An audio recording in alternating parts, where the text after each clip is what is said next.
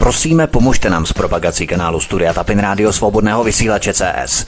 Pokud se vám tento nebo jiné pořady na tomto kanále líbí, klikněte na vaší obrazovce na tlačítko s nápisem Sdílet a vyberte sociální síť, na kterou pořád sdílíte.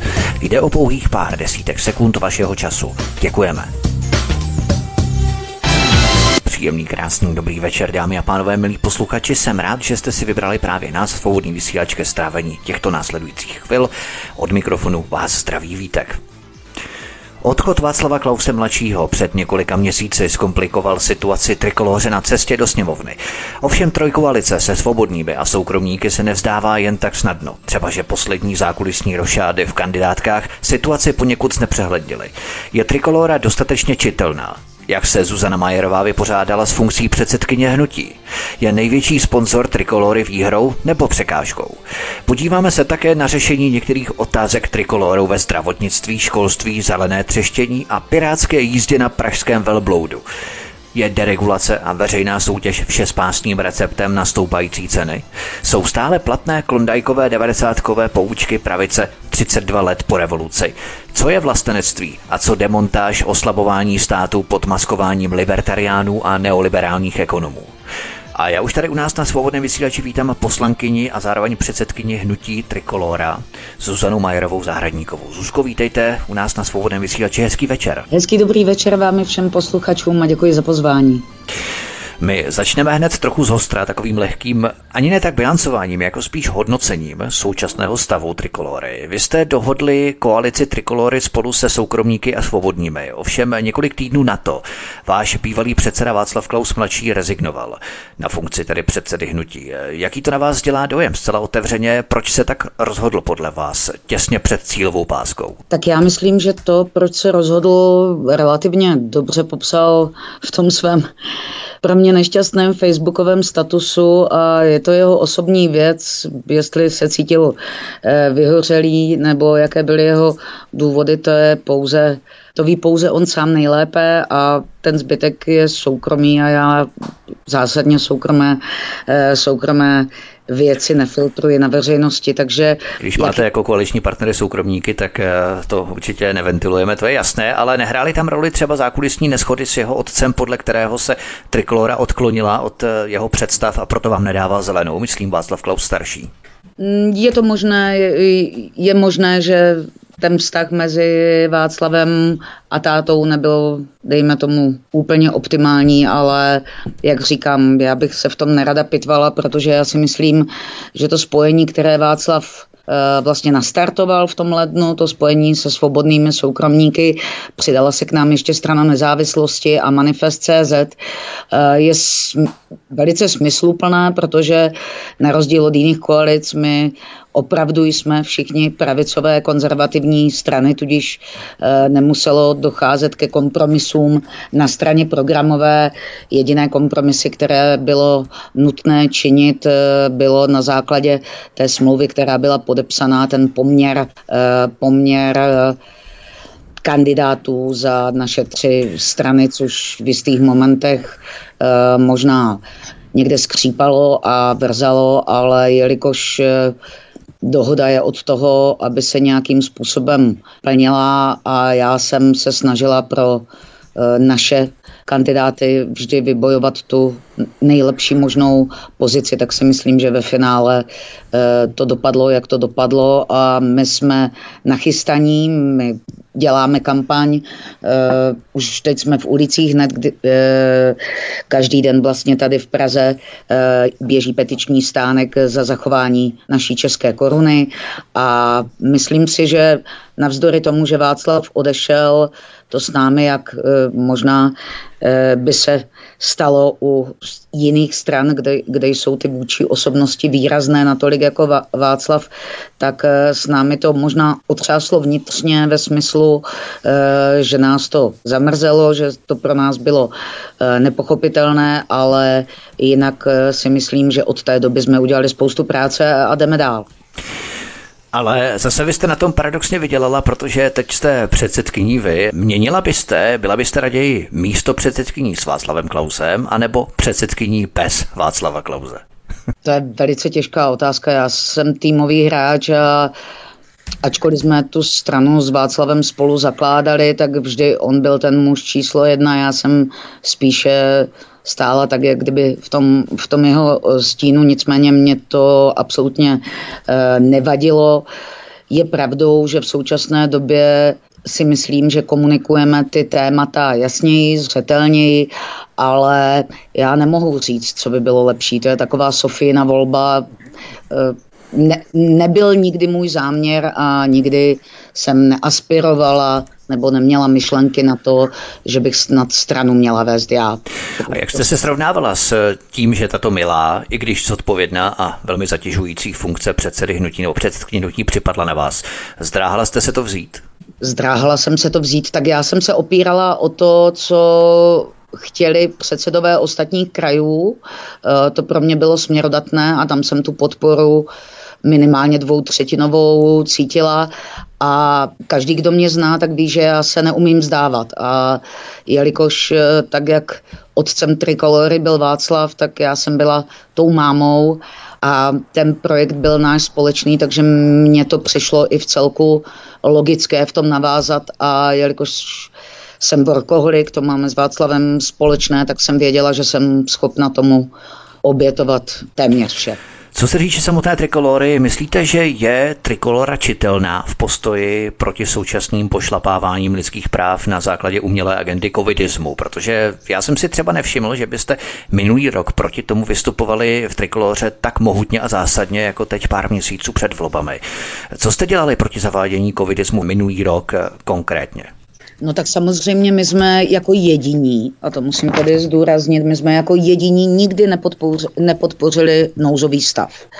Uh, my jsme jako první eh, navrhli žalobu na nouzový stav, eh, dále také žaloby na pandemický zákon. Náš vlastně kandidát v Jihomoravském kraji, pan advokát Zdenek Koudelka, eh, těch žalob, ať už na ministra zdravotnictví Renbergera, eh, či na rozhodnutí vlády podal několik a taky jsme v těch žalobách u nejvyššího správního soudu uspěli, což je ta situace toho paradoxu, že vlastně soud vám dá za pravdu, ale v tu chvíli vláda, vláda je ta, která zákony nerespektuje a vykládá nám, jak eh, my máme respektovat jejich vyhlášky, ale já vždycky budu ctít, že zákony nade vše. Takže asi tak, myslím si, že jsme se vyhraňovali uh, poměrně, poměrně znatelně. Možná, možná Václav nechtěl být v tomto ohledu tak dynamický, ale Eh, na ten podzim, když se do toho začaly plést děti, tak eh,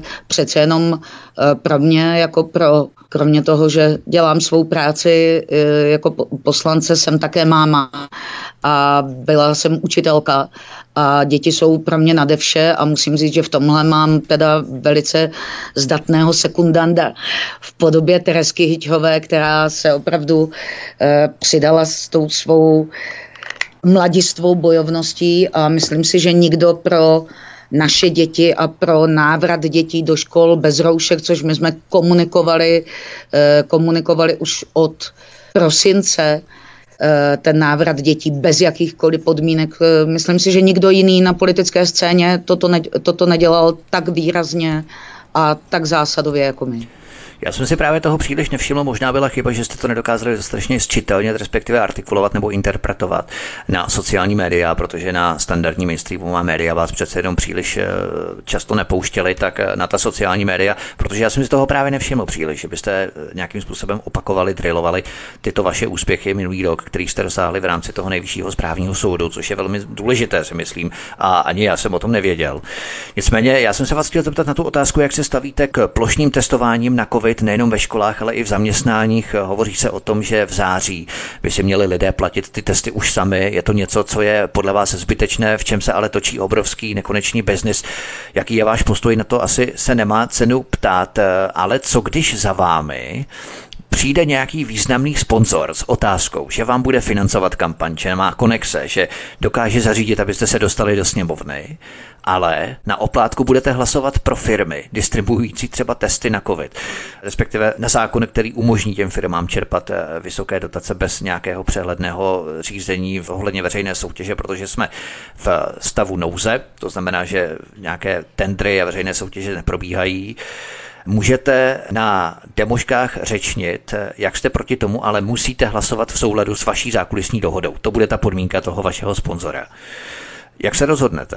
Hm, naprosto jednoznačně odmítnu. Já jsem nikdy za svůj život, ať už v soukromém životě či teď v politice se nezohla a já to taky nikdy nehodlám udělat, protože to je cesta do pekel. A já se nikdy nikomu nezaprodám, takže by to mohl být eh, jakýkoliv sponzor s jakýmkoliv obnosem.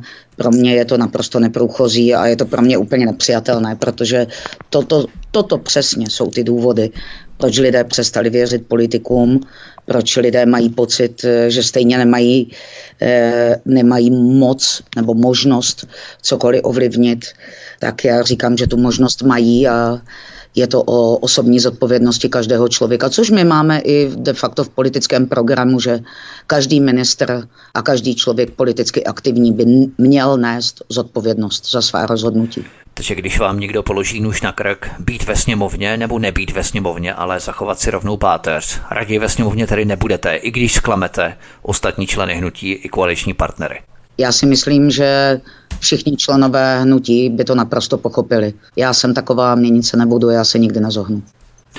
Co když to nebude sponzor, pouze váš, ale celé trikolory a bude na vás tlačit nejenom v rámci kampaně, ale i v rámci samotného hnutí. Myslíte, že máte tak pevnou pozici v trikoloře to ustát jako předsedkyně, na kterou spoléhá celá členská základna i ve všech krajích, koleční partneři a tak dále? Eh, co se mé pozice týče, to je samozřejmě věc, na kterou by měli odpovídat spíš, spíše jiní, ale každý, kdo mě zná, tak ví, jaká jsem v tomhle. Já jsem prostě neoblomná. Já nemám problém říct ne a budu, a řeknu to třeba stokrát, když to bude třeba, ale já ze své pozice a hájení toho, čemu věřím, prostě nikdy neustoupím. I kdyby mě to mělo stát uh, místo poslanecké sněmovně. Já to nedělám proto. Já to takže, pro... takže sněmovna pro vás není existenční záležitostí, které byste podřizovala vaše zásady, principy i za cenu, že byste se tam nedostala.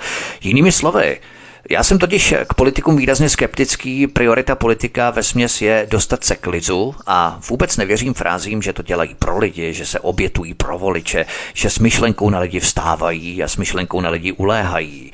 To jsou podle mě jenom keci. Tvářit se účastně, angažovaně, ale voliči jsou ve směs politikům ukradení. Jak přesvědčíte voliče, že přímo pro vás není další čtyřletý pobyt ve sněmovně existenční záležitostí a jakýsi, řekněme, finanční stimul nebo motivace se tam dostat právě z tohoto důvodu?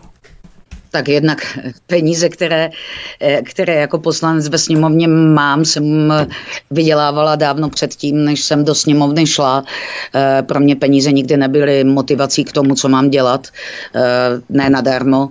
Eh, jsem učila na základní škole na druhém stupni druhý úvazek a doplňovala to soukromou výukou, ve které si, jsem si byla vždy schopna vydělat trojnásobek toho, co jsem strávila, strávila ve škole a přesto jsem to měla takhle rozdělené, protože mě ta práce ve škole s dětmi eh, naplňovala a bavila. A já to, tak, já to tak mám se vším a já naprosto chápu to, co říkáte a to je přesně to, co jsem před chvílí říkala i já. Já Chápu, že pro spoustu lidí to jsou keci, a prázdné fráze, ale vždycky záleží, kteří lidé eh, je říkají a za každého člověka mluví jeho práce. Já si myslím, že když se kdokoliv podívá na to, co jsem za čtyři roky ve sněmovně eh, se snažila prosazovat, jak jsem hlasovala, tak musí vědět, že jsem nikdy neuhla. A to já si myslím, že to je moje vizitka. A co se týká toho přesvědčení, to už je na lidech. Víte, jak to je, člověk věří tomu, čemu chce věřit, takže to rozhodnutí si každý člověk udělá sám, ale ti, kdo mě znají a ti, kdo mě znají e, celý život, a jsou to mezi mými fanoušky a podporovateli mnohdy moji spolužáci ze základní školy, což opravdu je dávná, dávná doba. Dobrá, ale zkusme spolehat přece jenom na to, že mnozí lidé vás neznají, nejenom vaši spolužáci nebo fandové. Zeptám se vás třeba jinak. Co třeba miliardář Ivo Valenta, který 8. června zaslal na účet Trikolory milion korun a 10 dní později 18. června další milion, ale i dříve vám dohromady zaslal kolem 4 milionů korun, odkaz číslo 1 v popise pořadu na Odyssey. Ivo Valenta provozuje společnost herní skupiny Synod. Co až se bude třeba ve sněmovně hlasovat o zákazu hazardu? Jak budete hlasovat? No, ne, přeci budu muset pročíst, te, eh, pročíst ten, ten zákon, ale určitě uh, jisté omezení hazardu, uh, obzvlášť v rámci, v rámci okolí nějakých škol nebo zdravotních zařízení je více než, více než nutný a kdybych se měla vrátit k panu Valentovi, tak pan Valenta dlouhodobě podporuje soukromníci, soukromníky, kteří jsou s námi v koalici a za celou dobu, kdy jsem se s ním měla možnost setkat párkrát, tak eh, nikdy nic po mně nepožadoval. Takže tímhle bych to já uzavřela. Já opravdu nejsem člověk, který slyší eh, na takovéto pobídky. To znamená, že vy budete hlasovat klidně i v rozporu se zájmy vašeho největšího sponzora, Ivo Valenty, sponzora pokud, Tricolory? Pokud to budu cítit jako správné, tak ano. Ivo Valenta má většinový podíl ve vydavatelství Our Media, které provozuje portál Parlamentní listy, odkaz číslo 2 v popise pořadu na Odyssey a odvážíte se třeba kritizovat hazard eh, na parlamentních listech, které vám publikují články a které patří vašemu sponzorovi? Já osobně toto téma neřeším, protože to není mé téma. Moje téma je školství, moje téma eh, je, dejme tomu, sociální politika, EU, a tyto věci. Takže toto téma, tohoto Rozumím. téma... Mě zajímá spíš takové to zákulisí v rámci politické strany, která přece jenom musí z něčeho žít, eh, někým být sponzorovaná a tito lidé, kteří tu stranu sponzorují nebo hnutí sponzorují, tak si většinou ty podmínky diktují. No tak nic s ničím takovým já jsem se nesetkala a Ivo Valenta podporuje hlavně soukromníky, kteří jsou s námi e, v té naší frakci Trikolora Svobodní soukromníci. Takže všechno, co tady eh, zkoušíte na mě, na mě aplikovat, opravdu nefunguje, protože je to tak, jak to říkám. Dobrá, pojďme dál.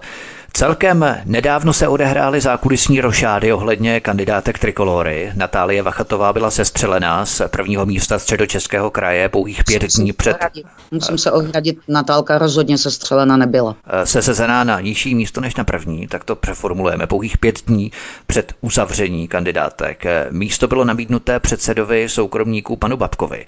Ten měl původně kandidovat v Praze, kde lídrujete vy. Ve vaší Olomouci je zase jedničkou, pokud mám tedy správné informace, Antonín Frič ze středočeského kraje. Toho zase údajně neproferovala právě Natálie Vachatová. To je současný stav. Pojďme to rozplést jedno po druhém. Začneme od vás. Proč ne Olomouc, ale proč Praha? Já jsem se velice dlouho zdráhala do Prahy jít, protože Olomouc je mé rodné město a je to můj domov a já jsem v těchto věcech zásadní eh, patriot, takže jsem do poslední chvíle uh, chtěla v Olomouci, v Olomouci zůstat a také jsem neustále se snažila v Praze najít super lídra, který bude mít ještě daleko vyšší kvality, uh, než mám, než mám já. Takže já jsem dělala vše pro, pro tým a vše pro úspěch naší, naší formace. Toť, toť vše a není pravdou, že se to změnilo pět dní Eh, před uzavíráním kandidátek. To je naprostý nonsens, o tom se mluvilo zhruba měsíc dopředu. Dobrá, k tomu se dostaneme, ještě dořešíme tedy vás. Proč ne Olomouc, ale proč Praha? Já jsem se dočetl na sociálních kanálech Trikolory, že jste prý měla strach z vašich nepřátel v Olomouci a proto jste zvolila raději Prahu. Co je na tom pravdy? to je k smíchu, to je k smíchu. Ono, sociální sítě e, jsou jedna taková velká drbárna, že ano. No právě, a... proto tam najít docela zajímavé informace na druhou stranu. No, to sice ano, ale pořád to jsou ty stejné osoby a nebudu jim dávat důležitost tím, že je tady vyjmenuje a jsou to zhruba tři lidé takže, kteří se motají všude. A, takže tomu já opravdu odmítám dávat jakou, jakoukoliv váhu, protože to jsou lidé, kteří mě neznají. A, a jejich posedlost je minimálně patologická. Ale proč jsem nakonec šla do Prahy? Ne, myslím si, že v Olomouci bychom udělali stejně jako v krajských volbách udělala Trikolora nejlepší výsledek v Olomouckém kraji. Eh, když se podíváte, tak eh, Trikolora kandidující samostatně měla v Olomouckém kraji 4,3 a jakýkoliv další kraj v České republice v krajských volbách eh, na čtverku ani nedosáhlo. Všichni byli kolem, lízali se kolem té trojprocentní hranice, takže e, žádné obavy z tohohle jsem neměla, ba naopak je to pro mě e, přirozené prostředí, ale kolegové z předsednictva a dokonce několik krajů, mezi nimi i ten středočeský teda mimochodem e, a Praha mě žádali, abych jako předseda této formace, abych jako super lídr Zuzana Majerová kandidovala v hlavním městě Praze. Já jsem na uh, tyto žádosti krajů poměrně dlouho nereflektovala, tak jak říkám, uh-huh. snažil jsem se... Takže se to vyprofilovalo přirozeně tak nějak, že jste šla do Prahy. Ano. Nebyla to a... vaše vůle, tak. Ano, moje vůle, ale nicméně je to logické, asi je to správné. Lídři stran vždy eh, kandidují buď eh, v hlavním městě, anebo ve velkém kraji a ta situace už nějakým způsobem tak to byla, tak to byla ložena a já jsem vyslyšela, eh, vyslyšela to, oč mě kolegové, kolegové žádali. Bývalý lídr v Praze od soukromníků byl přesunutý jako jednička do středních Čech, ale překážela Natálie Vachatová prý, kterou jste se sadili tuším na čtvrté místo. Myslíte, že to byl dobrý postup ve směru ke klíčové spoluzakladatelce hnutí Trikolory? Já musím poupravit pár vašich informací, které nejsou, eh, nejsou pravdivé. Eh, jednak teda eh, pan Radomil Bábek, který byl nominován soukromníky od začátku, byla jasná komunikace, že bude buď to lídrem v Praze nebo lídrem ve středních Čechách. Žádný jiný kraj nepřipadal v úvahu. A jelikož my jsme v Praze chtěli jako super lídra člena nebo zástupce za trikoloru, jelikož jsme, eh, jelikož jsme v dané formaci nejsilnějším subjektem, tak eh, jsme neustále přemýšleli, jak, jak to udělat, jak to, jak to posunout. Samozřejmě neříkám, že všechny ty kroky byly šťastné, ale bohužel byly nutné a v žádném případě, a to každý z volebního štábu potvrdí, eh, od těch březnových jednání, kterých jsem se zúčastnila, jsem vždy eh, stála, stála za tím, že Natálie eh, bude lídr středočeského kraje. Nicméně tady se teďka babráme v něčem, co už, je dávno, co už je dávno uzavřené a neměné a ve chvíli, kdy se ta situace otevřela nikoli kvůli mně, ale kvůli jiným lidem, tak eh, Natálce eh, bylo nabízen, nabízeno, eh, nabízeno buď druhé nebo třetí místo v Praze, což odmítla a nechtěla o tom diskutovat, že nepůjde že za žádný jiný kraj než středočeský. A ve středočeském kraji pan Václav Krása byl ochoten, byl ochoten jí nabídnout i svou pozici, pokud by měla tu pozici, Aha. jak tvrdí ve středočeském kraji, jistou a suverénní. Věřím, eh, že by zcela jistě přeskákala tak jako já jsem v roce 2017 v malém kraji přeskákala dva muže. Ve stranách nebo hnutích by mělo probíhat něco, čemu se říká kariérní postup. Něco, co je zcela běžné třeba ve firmách. Někdo pracuje tře celé dva roky, poctivě se vypracuje do čela kandidátky. Potom do toho začne nějakým způsobem zasahovat někdo z vedení a se sadí ho na jinou pozici v rámci hierarchie té strany. Jakou myslíte, že budou mít motivaci ostatní členové, když si nemohou být jistí tím, zda bude jejich poctivá práce odměněna stoupáním v hierarchii toho hnutí?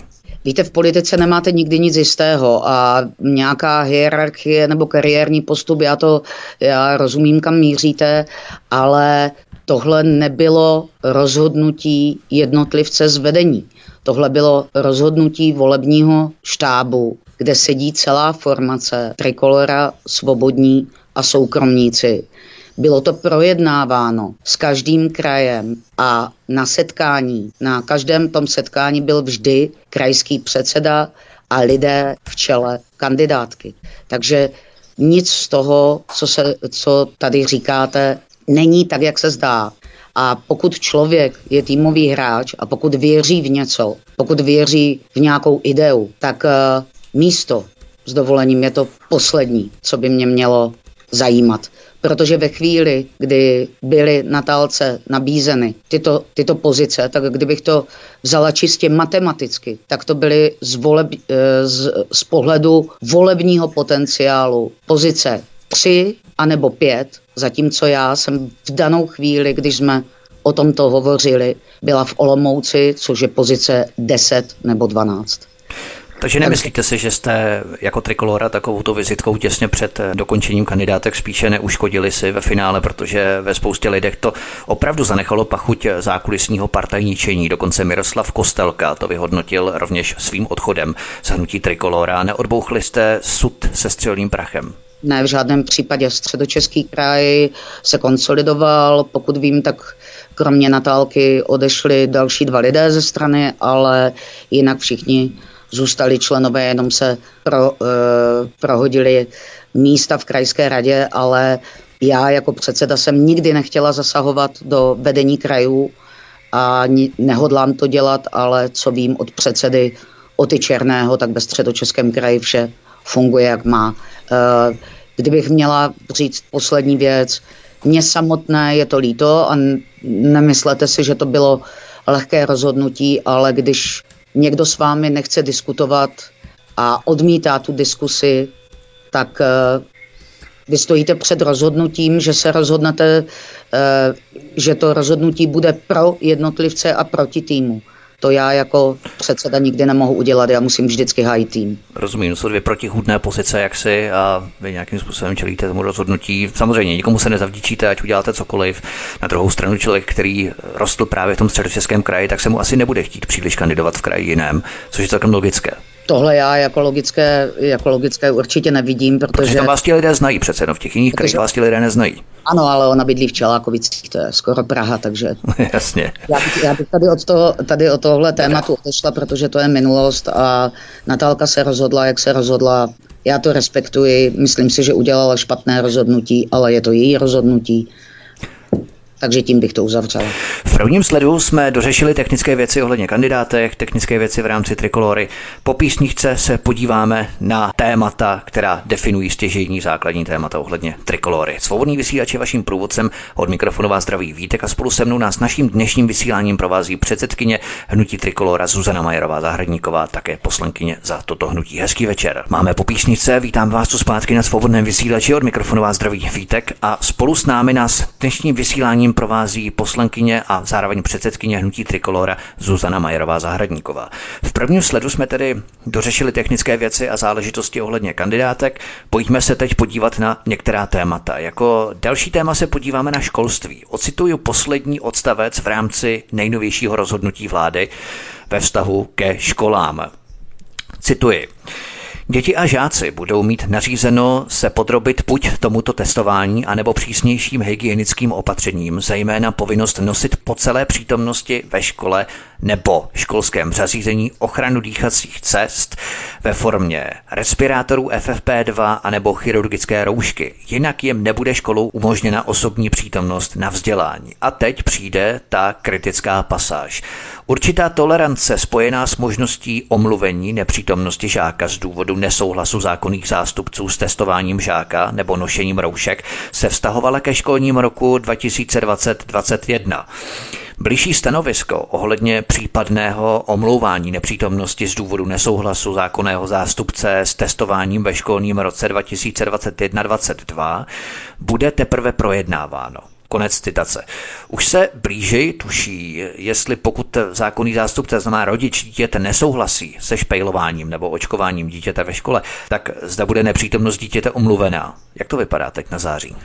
Eh, to, toto je naprosto nepřípustné, protože i v ústavě máme zakotveno právo na vzdělání.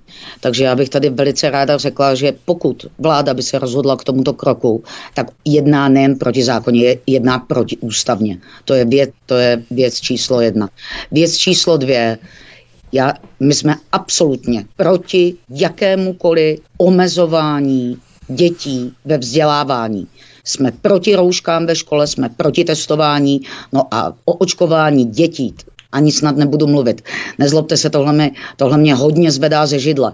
Protože když se dělal nedávno průzkum, a to byl e, průzkum e, z 37 kdy se testovalo 54 tisíc, bylo to, byl to den, kdy se testovalo snad nejvíce e, u nás v historii za daný den, tak z toho, z těch 54 tisíc lidí bylo 138 pozitivně testovaných. To ještě netvrdíme, že nemocných, anebo že nebyla ne, falešná ne, ne. pozitivita. To znamená 0,2%. Tyto 0,2% stály českého daňového poplatníka za ten den 40 milionů korun. Máte pocit, že to má vůbec význam? Já osobně tedy nemám a já budu dělat maximum pro to, aby naše děti nebyly omezovány na, na, nebyly omezovány na svých svobodách, na svých právech, a to je to vzdělávání. A už vůbec ne, aby ve škole museli pracovat, učit se, číst, počítat cokoliv s rouškou na puse, která nejenom že způsobuje bolesti hlavy, nejenom, že je nepříjemná po celou dobu výuky, ale, a to jsem řekla i ministru zdravotnictví Vojtěchovi, aby si uvědomil, že na rozdíl od těch ministerstev, kde mají všichni klimatizaci, tak školy klimatizace opravdu nemají. A jelikož září bývá ještě poměrně teplé, tak bych velice nerada, aby jsme se dožili toho, že nám budou děti ve školách omdlévat. Totiž podobné propočty byly prováděny i v rámci testování ve školách antigenními testy a bylo vypočítáno, že tuším na jednoho žáka, na jednoho pozitivního žáka vyšlo 240 tisíc korun v rámci toho testování. Tam bylo také mizivé procento 0,01 nebo kolik přesně. Teď jednoduchá otázka, co proti tomu může dělat Trikolora se třemi poslanci, než jenom nesouhlasit, což je sice hezké, ale těžko to bude stačit. Eh, má opoziční poslanec nějaké nástroje, jakým způsobem aktivně proti tomu bojovat, než jenom vyslovováním nesouhlasu? V situaci, kdy jsme ve sněmovně pouze tři, eh, tak těch nástrojů, protože matematika je neúprosná, eh, moc není.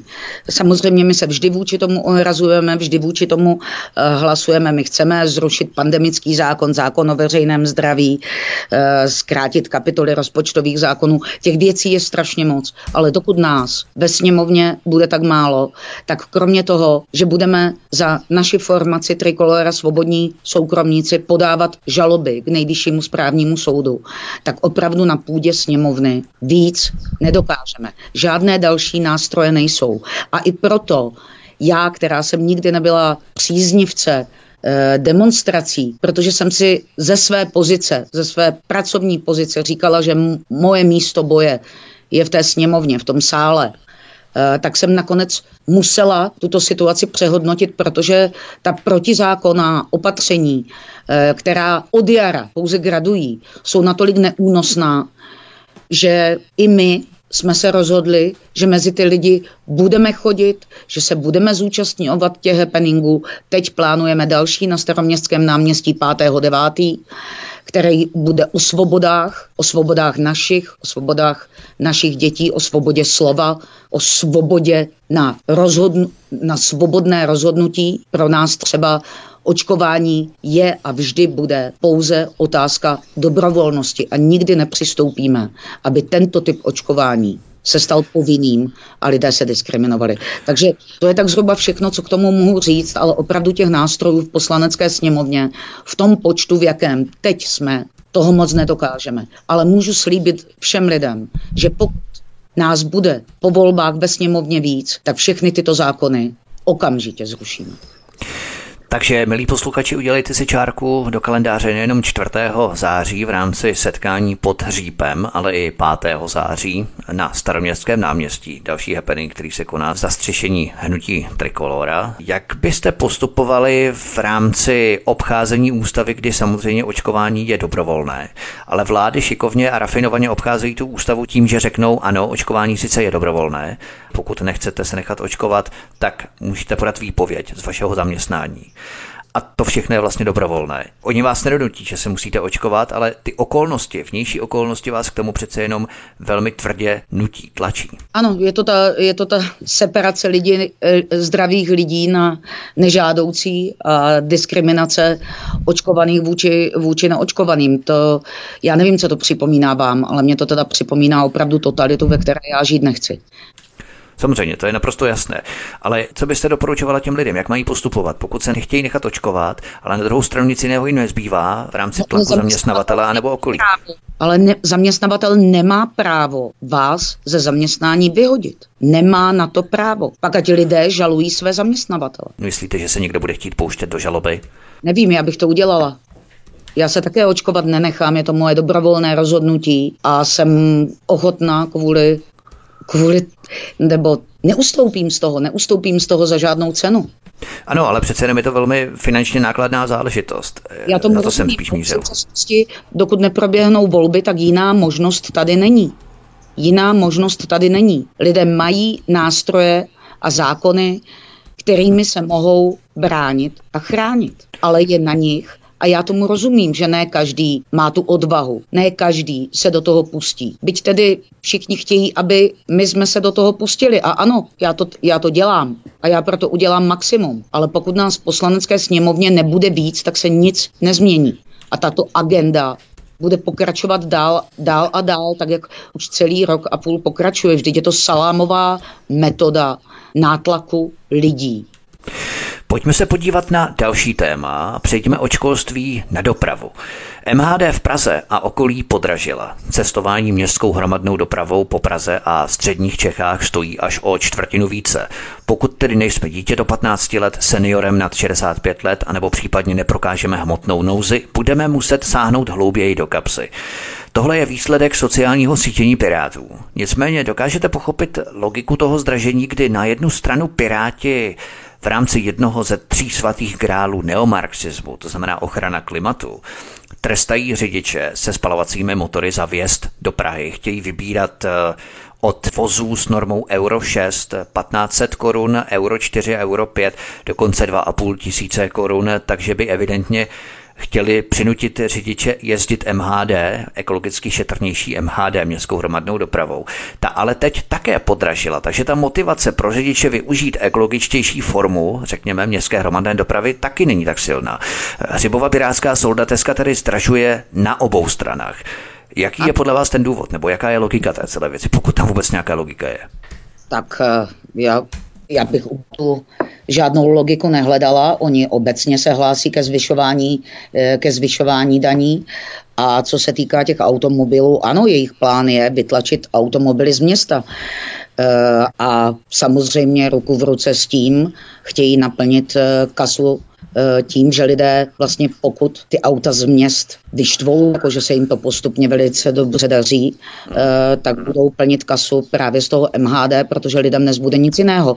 Tak já doufám, že se všichni lidé zamyslí nad eh, tou jejich politikou, která ani náhodou není ekologická, ale spíše jako fašistická, byť oni z toho viní úplně někoho jiného ale Piráti nám jasně ukazují ten návrat do totality, který já jsem třeba prožila a rozhodně ho nepřeji svým dětem. A musím říct, že i jejich konání je pro mě ten jeden z největších motorů, eh, proč eh, jít dál a proč bojovat a proč to nikdy nevzdat, protože už jsme to tady jednou měli. A já mám pocit, že ta jejich neomarxistická úderka spojená rudo-zeleno-duhově je daleko nebezpečnější než ta, kterou jsme tady před 30 několika lety měli. Jak jsme už zmínili, základní tři svaté krály neomarxismu jsou genderová rovnost, sociální rovnost a rasová rovnost, plus ochrana klimatu. Člověk jako jedinec z jejich vizí světa nemá žádná práva, pokud se to kříží s ochranou klimatu.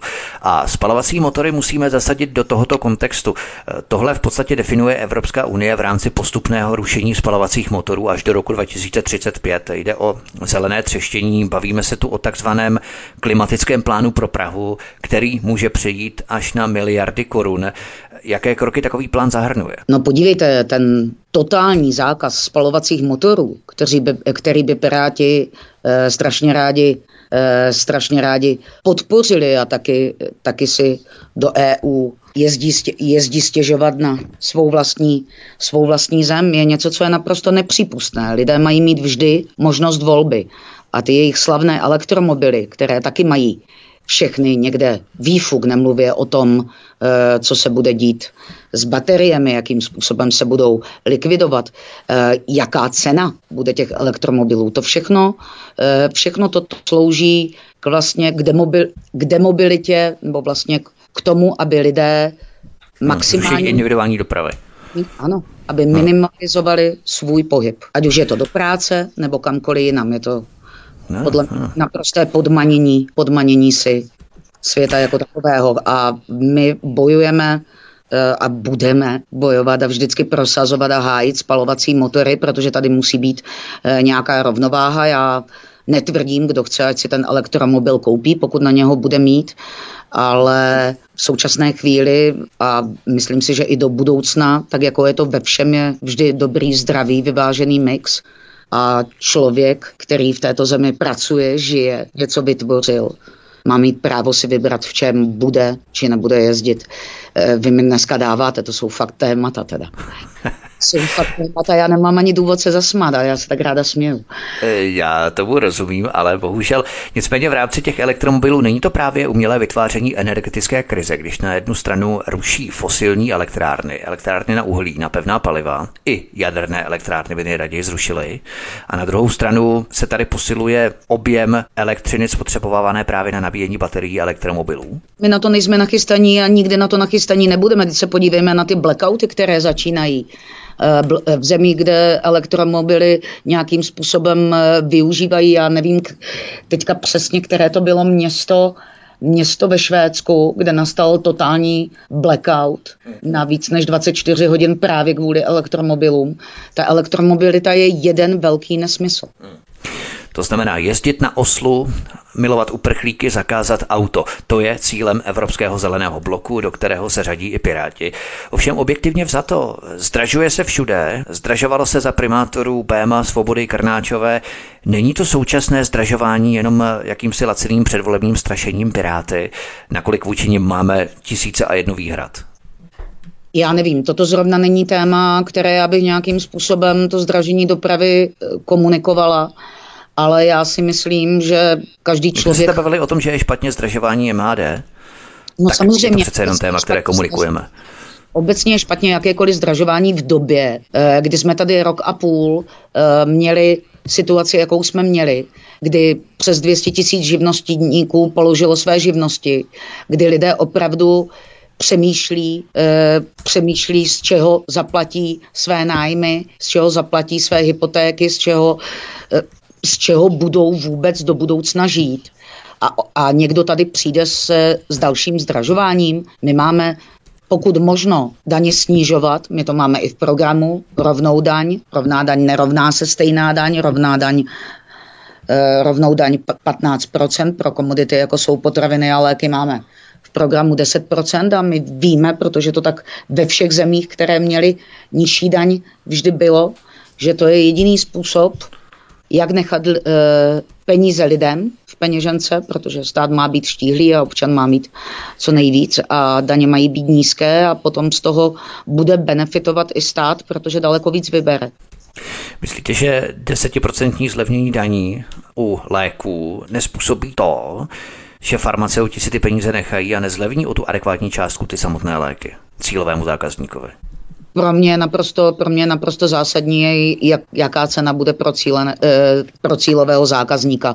Jakým způsobem k ním povede cesta, těch způsobů je několik, ale pro mě je důležité, aby na tyto komodity, eh, jako jsou nezbytné životní potřeby, což jsou potraviny a léky, eh, byla daň co nejnižší, tudíž 10 Zdražovalo se od 90. let, kdy jsme tu měli rizí pravici, kdo si tu vykřikoval fráze, že za 20 let doženeme v platech Rakousko, zatím jsme Rakousko dohnali pouze v cenách, platy máme stále východní. Nejsou ty fráze o veřejné soutěži, deregulaci trhu a tak dále, neviditelné ruce trhu, takovou, řekněme, mechanicky opakovanou frází pravice, zabetonované v těch poučkách 90. klondajkových časech. A bylo by třeba přeformulovat tyto věci, které evidentně nefungují v rámci ekonomiky.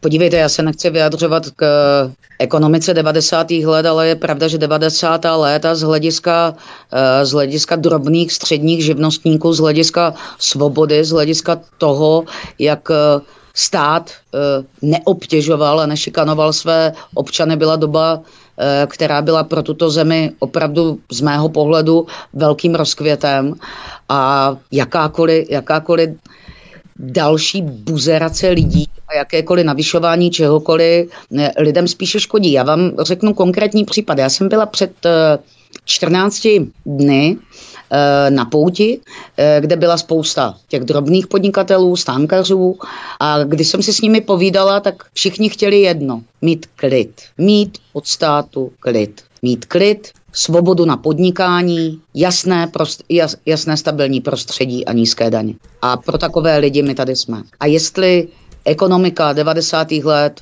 byla taková či maková, z mého pohledu v těch 90. letech po bitvě je každý generál, ale určitě nebylo lehké překlopit se se socialismu do kapitalismu jako takového a myslím si, že v konkurenci s ostatními zeměmi jsme obstáli na výbornou.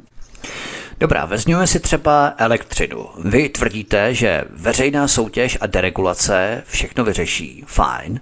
Elektřina se samozřejmě dělí, to všichni víme, na dvě složky. Silovou složku, ta je stále stejná, je to výrobcem stanovená cena. A ten zbytek jsou náklady subdodavatelských firm, do kterých se započítají náklady, režii, platy zaměstnanců a tak dále. Tam příliš prostoru ke snížení ceny není. Jde o triky, které si většinou firmy vytáhnou ze zákazníků potom někde jinde. Tak jak konkrétně byste chtěli přispět k tomu, aby cena elektřiny rok od roku stále nestoupala, když tady máme Temelín Dukovany, když tady máme elektrárny, kdy se sami můžeme produkovat elektřinu, máme soběstačnost v rámci energetiky, přesto jdou ceny stále nahoru. Když mluvím o daních, tak mluvím i o DPH.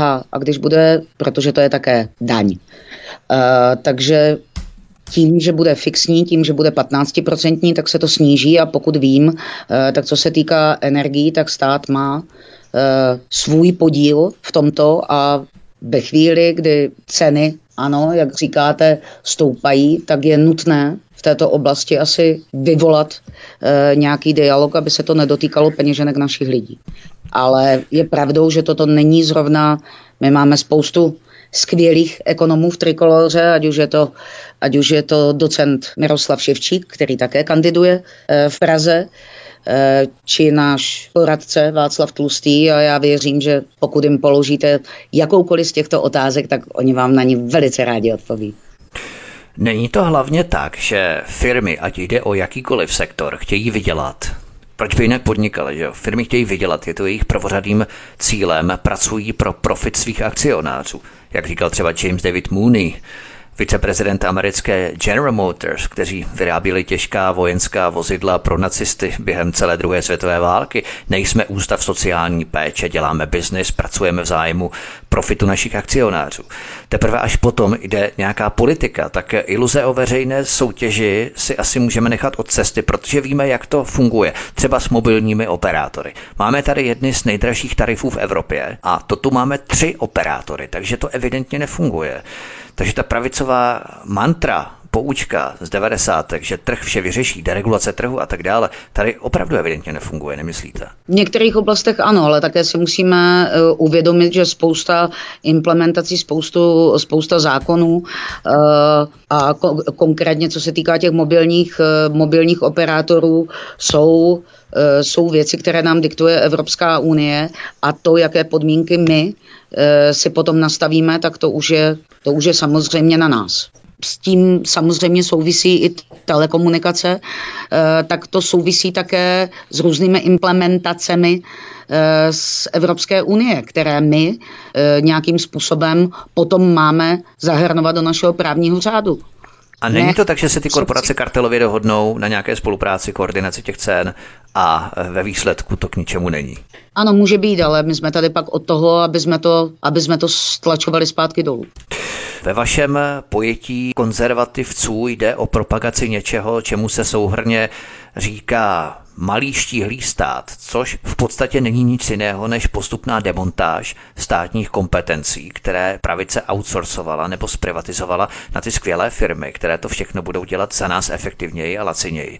Přitom opět cílem všech firm je vydělat. Nedělají to nezištně. Navíc ta korupce dnes je obrovská v rámci toho globálního trhu. Nadnárodní korporace válcují menší celky, takže ten trh to skutečně vyřešil. V soukromém sektoru panuje stejná korupce a klientelistické vazby jako ve veřejném prostoru.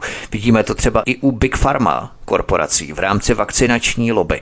Takže opět se bortí ta klondajková pravicová poučka, trh všechno vyřeší. Malý štíhlý stát. Není to v podstatě demontáž, eh, jakási tichá demontáž a oslabování státních kompetencí? No já si myslím, že stát by měl mít kompetence co nejmenší. E, to, to za prvé. A za druhé, teď jsem se chtěla... vrátit. potom může suverénně hájit své zájmy stát, když má potom nejméně kompetencí. Ve smyslu zasahování do podnikání svých občanů. V tomto, v tomto ohledu to myslím.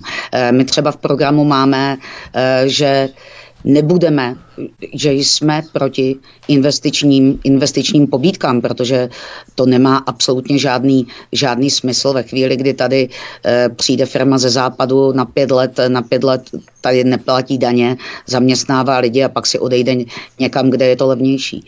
Takže těch způsobů, jak se k těmto věcem postavit, je vícero, ale jak říkám, ekonomika e, není úplně, úplně moje téma, takže bych byla ráda, kdybyste... Rozumím, to... trošku ideologicky, ale zkusme to posadit do té ideologické roviny, ale o tom si budeme povídat po písničce, protože už uplynul nějaký čas, takže si zahrajeme. Naším hostem na svobodném vysílači je Zuzana Majerová Zahradníková, poslankyně a zároveň předsedkyně hnutí Trikolora. My si zahrajeme písničku a potom budeme pokračovat dál. Od mikrofonu vás zdraví Vítek, hezký večer. Písnička je za námi, od mikrofonu vás zdraví Vítek na svobodném vysílači. Spolu se mnou je tu předsedkyně hnutí Trikolora Zuzana Majerová Zahradníková.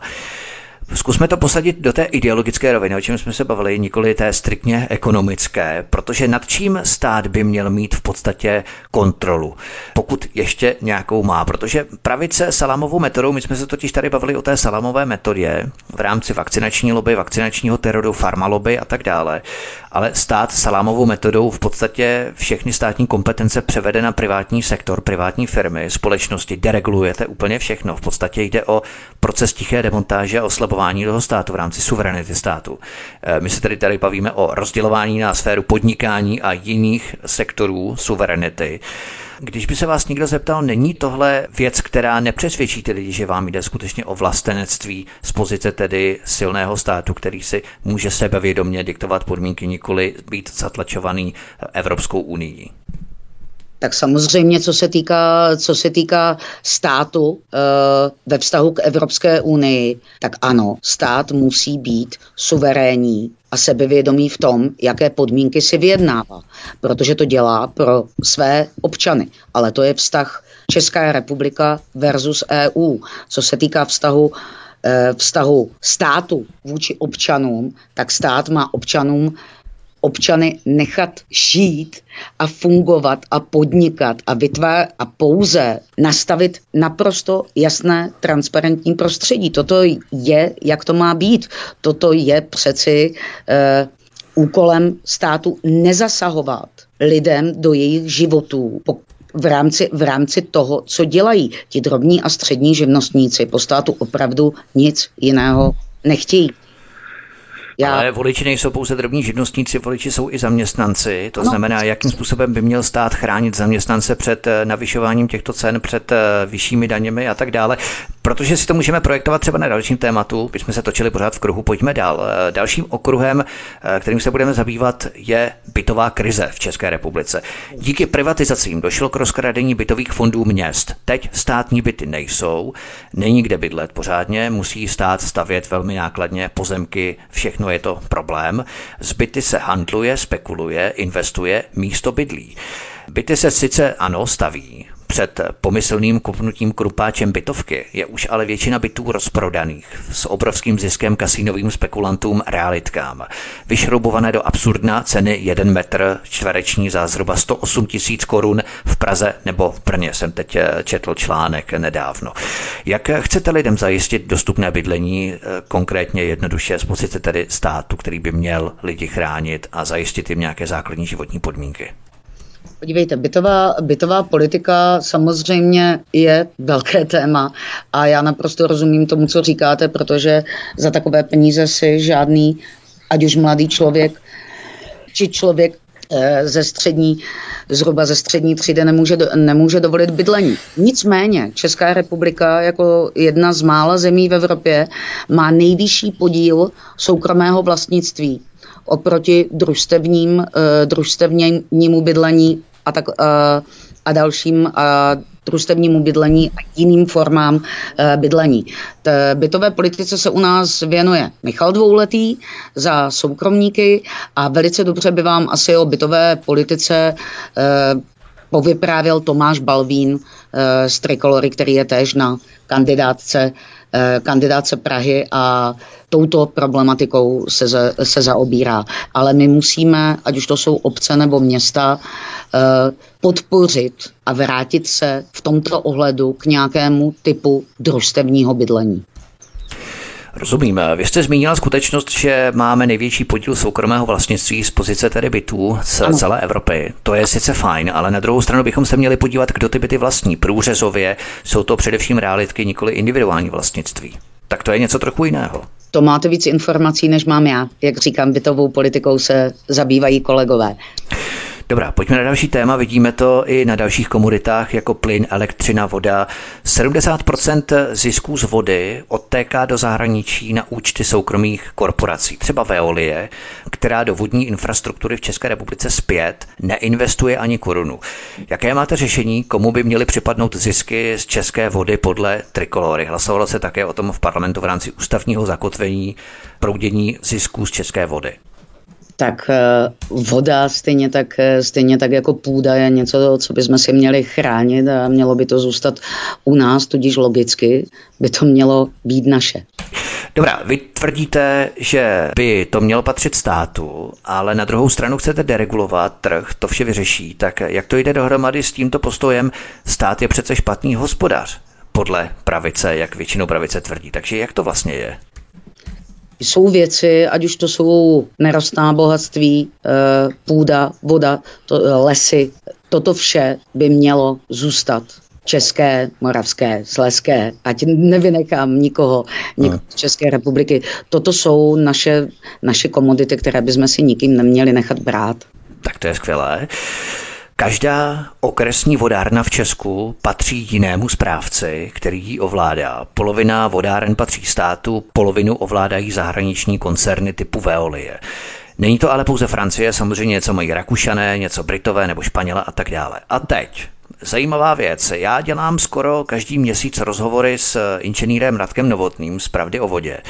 A shodli jsme se na tom, že u vodáren, které ovládají zahraniční soukromé koncerny, je vodné a stočné mnohem dražší než u vodáren, které ovládá stát. Znovu, soukromý sektor je dražší než veřejný. Proč to ta deregulace trhu nevyřešila? Soukromý sektor by měl mít přece nižší ceny než ten špatný státní hospodář, nebo ne? Ano, v tomto máte pravdu. Logika věci by tomu, by tomu napovídala. Ale to přece nabourává tu celou eh, koncepci pravicové konzervativní politiky, kdy tvrdíte, že stát všechno dělá špatně a proto by bylo potřeba tyto segmenty zprivatizovat na firmy, které to potom budou dělat ve skrze lépe a ty ceny v rámci deregulace trhu budou snižovat. Ano, ale tady se bavíme o vodě. A jak už jsem předtím... To má nezbytné služby. Ano. Ano. Další věc. Proč třeba máme jako Česká republika nejdražší stavby dálnic, když dálnice staví soukromé korporace nebo soukromé firmy. Tak, to je lepší eh, formulace. Všemocný trh dálnice nevyřešil. Tady už najednou to proklamované stát to dělá špatně neplatí. Jak je to možné? No já osobně si myslím, že pokud, eh, že pokud bychom se zaměřili na dopravu a vůbec budování infrastruktury, eh, která tady od, já nevím, roku 2,9, 2,10 toho dělá minimum a ministři dopravy se střídají eh, velice často, tak tady osobně já vnímám velký vliv korupce jako takové. Podívejme se třeba na zdravotnictví. Eh, nebudeme teď řešit covidismus, to je asi každému jasné, ale já se chci zeptat na privatizaci nemocnic. V takových nemocnicích se potom zavírají ztrátová oddělení, jako je třeba onkologie, infekční neurologie a tak dále. A posilují se zisková oddělení, jako třeba plastická chirurgie, léčba sterilit a tak dále. Jaký je názor vás jako trikolory na vstup podnikání do zdravotnictví? Eh, tak děje se to tady dlouhodobě. V mém, eh, v mém rodném kraji, třeba v Olomouckém, eh, nemocnice spadají pod soukromou firmu Agel.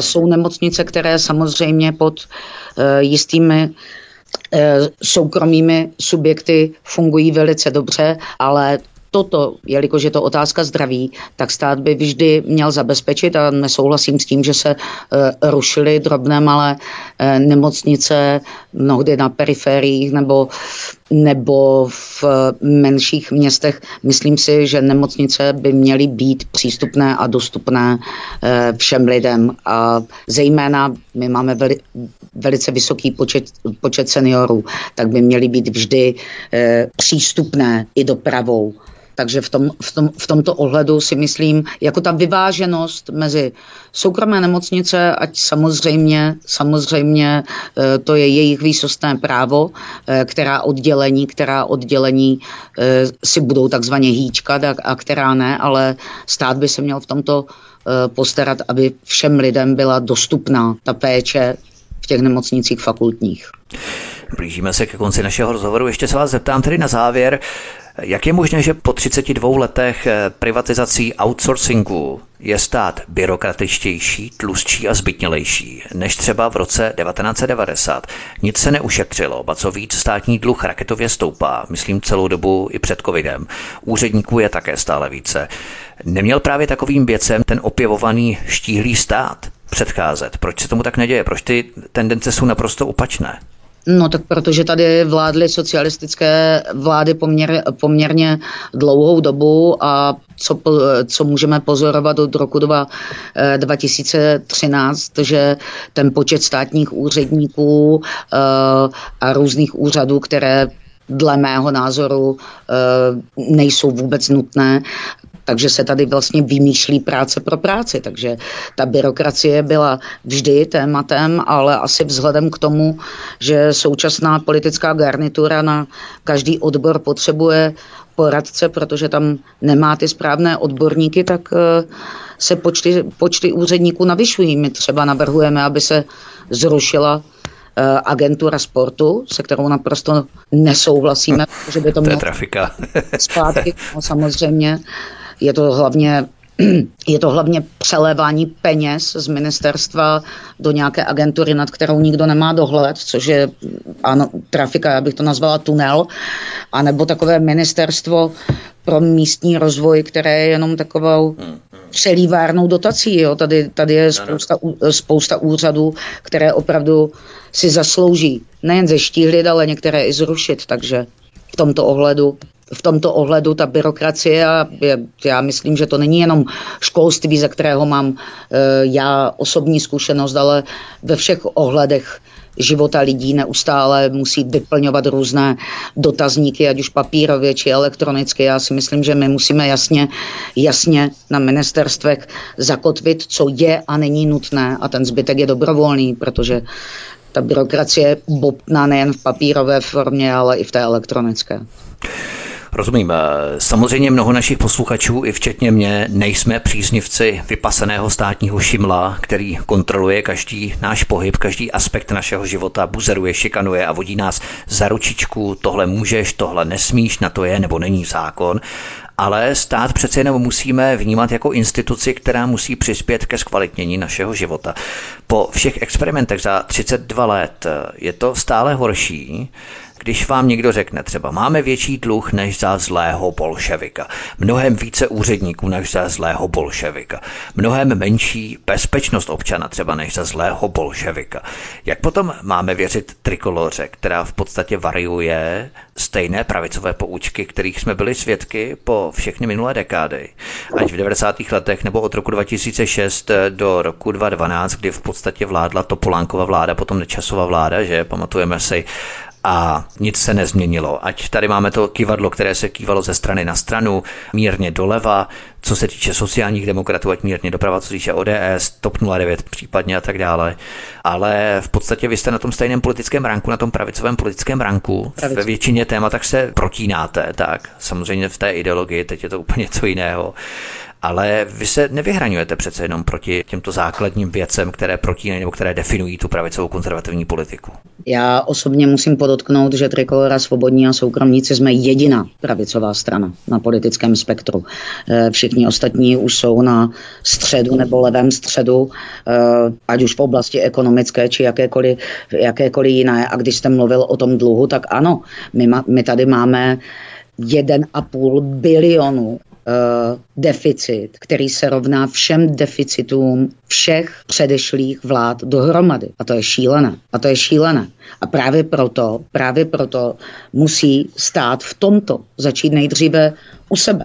Protože není důležitá ta příjmová stránka, ale samozřejmě i ta, i ta výdajová.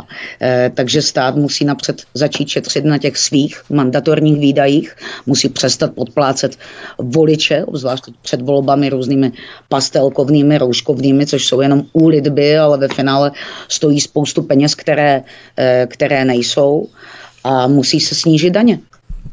To vše je náš recept na to, jak postavit ekonomiku zpátky na nohy.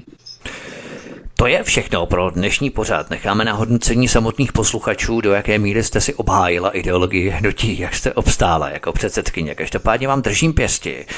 A budeme se těšit třeba i příště u mikrofonu svobodného vysílače. Každopádně Zuzana Majerová Zahradníková, předsedkyně hnutí Trikolora. Mějte se hezky a díky. Vy také, nashledanou.